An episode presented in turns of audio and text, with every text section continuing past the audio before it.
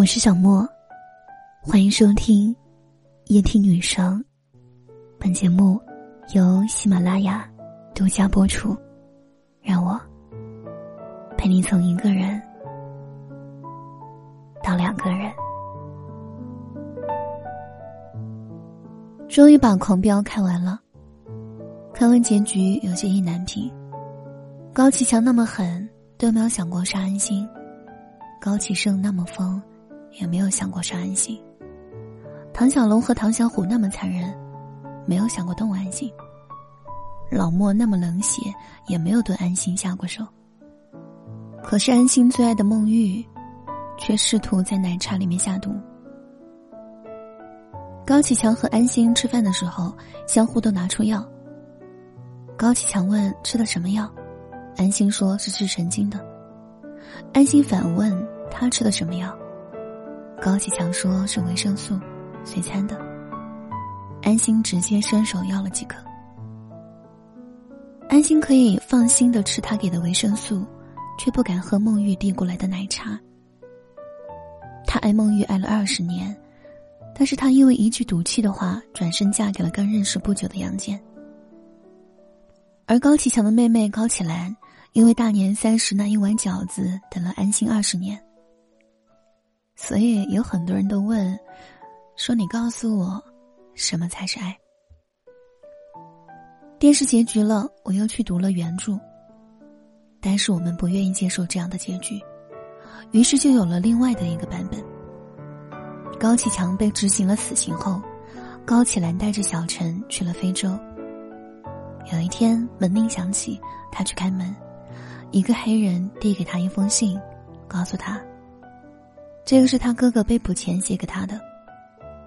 高启兰愣在那里半晌，打开信封，信上所述：“小兰，这可能是哥哥给你写的最后一封信了。马上我要去督察组那边接受处理了，很多话我来不及告诉你，只能够用这样的方式告诉你，因为我怕你们会恨我。我从香港找来杀手，就是为了让你和小陈离开。”我又怎么会伤害你们呢？我只有在管小陈的时候，才会感觉到舒婷还在我身边。我不逼你们离开，我以后怎么见你大嫂？黄瑶那次和你们说账目不对的事情，也是我让他故意透露给你们的，包括让他举报我，也是我安。这样，他才能不受牵连。让他举报我戴罪立功。是对他最大的保护，我才对得起老莫。信封里面还有一张银行卡，用你的名义存的。放心，里面的钱都是干净的，是我那些年卖鱼的钱。你带着小陈重新开始生活吧。我走了，照顾好自己。高启强虽然坏，但是也算有情有义。对安心，对家人，对兄弟。也许是电视剧删减的太多，我们也看得不是很全，意犹未尽，留下了很多悬念，让我们慢慢去想。就像最后的时候，小五帮安心按摩受伤的肩膀的时候，安心对小五说：“人生啊，不能太挑剔，差不多凑合凑合就得了。”小五边按摩着肩膀，并且深情的望着安心的脸。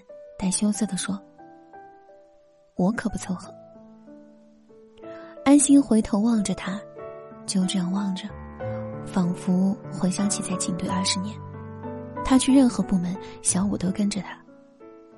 有一次演习，小五情急之下还把家乡话标了出来。真情难得，更难得的是默默陪伴，但是最终也不知道他们是否在一起了。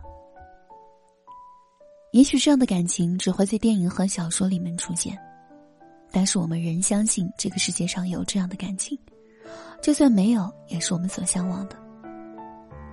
有的人会说那些都是骗人的，但其实你是信的，对吗？